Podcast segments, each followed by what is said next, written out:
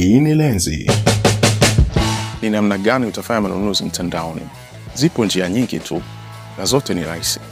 Cha kuzingatia hapa ni usalama wako na pesa yako.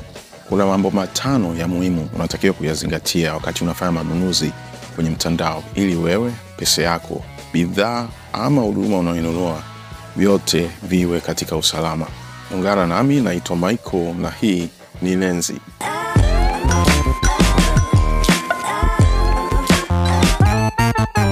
Jambo la kwanza, unatakiwa uwe na akaunti ya malipo. Hii inaweza ikawa ni akaunti ya benki ama akaunti ya kwenye simu. Ni vizuri ukawa na akaunti maalum kwa ajili ya malipo ya kwenye mitandao. Usipende kuchanganya fedha yako yote kwenye akaunti moja, na hiyo akaunti ukaweka kwenye mitandao ili ufanyie manunuzi.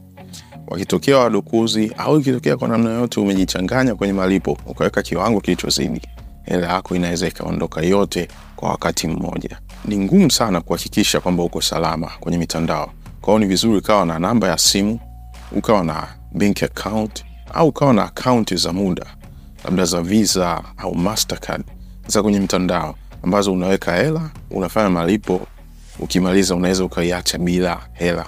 Hata likitokea jambo lolote, panakuwa salama pale. Kwa hiyo ishu ya kwanza, kuwa na akaunti maalum kwa ajili ya malipo ya kwenye mtandao. Kitu cha pili ni kuhakikisha kwamba kila unapotaka kununua mtandaoni, nunua kwa wauzaji wanaoaminika. Ili ujue kama wanaaminika, inabidi ufanye research kidogo. Angalia adresi zao, wako wapi, wako ndani ya nchi yako ama nje ya nchi yako, wako kwenye mji wako ama nje. Je, wana website, wana picha, wana Instagram page? Na ukiwaangalia kwa haraka, unaona wanaweza wakaaminika ama unakuwa na mashaka. Ukiwa na mashaka, bora wachane nao kabisa. Tafuta mtu ambaye roho yako inaweza kumwamini, kwa sababu ukishafanya malipo, hela imeondoka, hiyo ndo imetoka. Ni ngumu sana kumpata mtu mtandaoni. Na kwenye kufanya research, unaweza ukaangalia kama kuna dalili zozote ambazo zinaonyesha kwamba hawa watu ni hatarishi. Wengine wanaamini sana utangulize hela, wengine wanakwambia tunakupa bidhaa bure. Mara nyingine unaweza ukaona bidhaa au huduma unayotaka kununua inakuwa ni ya bei ya nafuu sana kiasi ambacho kinatia mashaka. Cheap is expensive. Hizo ni dalili kwamba inawezekana ukawa unaandaliwa kwa ajili ya kuibiwa au kutapeliwa. Hakikisha kwamba muuzaji unamwamini wewe, lakini unaweza ukaangalia na comments kwa watu wengine ukaona kama pia wana experience nzuri na wao wanamwamini. Jambo la tatu unatakiwa kuzingatia ni kuto kutoa taarifa zako za msingi. Kama muuzaji anataka kuuzia afu anakuambia nipe akaunti yako ya benki, nipe password, huyo sio muuzaji, ni tapeli.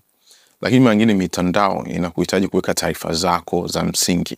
Unahitaji kuwa makini sana kabla ya kuweka taarifa za msingi. Usitoe password, usitoe username, usitoe benki account, usitoe namba yako ya simu, labda kama ni kwa ajili ya mambo ya mawasiliano. Na hapa ndo unakuja umuhimu sana wa kuwa na akaunti maalum ya malipo ya kwenye mtandao. Jambo la nne la kuzingatia ni mawasiliano. Jitahidi ufanye mawasiliano ya kina na muuzaji wako wa huduma ama bidhaa kabla ya kununua, na sio lazima uwe unanunua bidhaa ama huduma ya gharama kubwa ndio ufanye mawasiliano ya karibu. Ni vizuri mara kuwapigia simu, kama ni email watumie, kama ni message watumie. Hakikisha unawasiliana na mtu kiasi kwamba unaweza uka notice au unaweza uka establish kwamba huyu mtu anaaminika, huyu amejitambulisha kama kampuni, lakini nahisi ni mtu binafsi.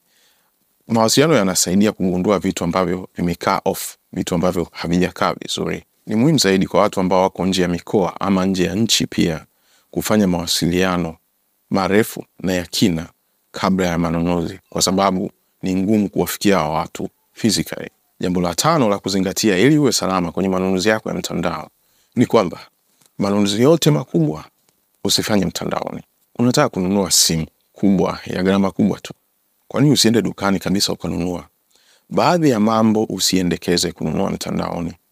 Nenda fika kwa hao watu walipo, kagua bidhaa, lipia, ichukue. Hata baadhi ya bidhaa ndogo ndogo pia unaweza ukatumia huo utaratibu. Unawasiliana nao kwa njia ya simu, unawambia mkifanya delivery nitalipa. Ukishaiona bidhaa na ukaridhika nayo, unalipa. Kama unafahamu njia ama mbinu zaidi za kuwa salama kwenye mtandao, ziweke kwenye comment section. Ninatumaini umepata la kujifunza. Mimi ninaitwa Michael na hii ni Lenzi.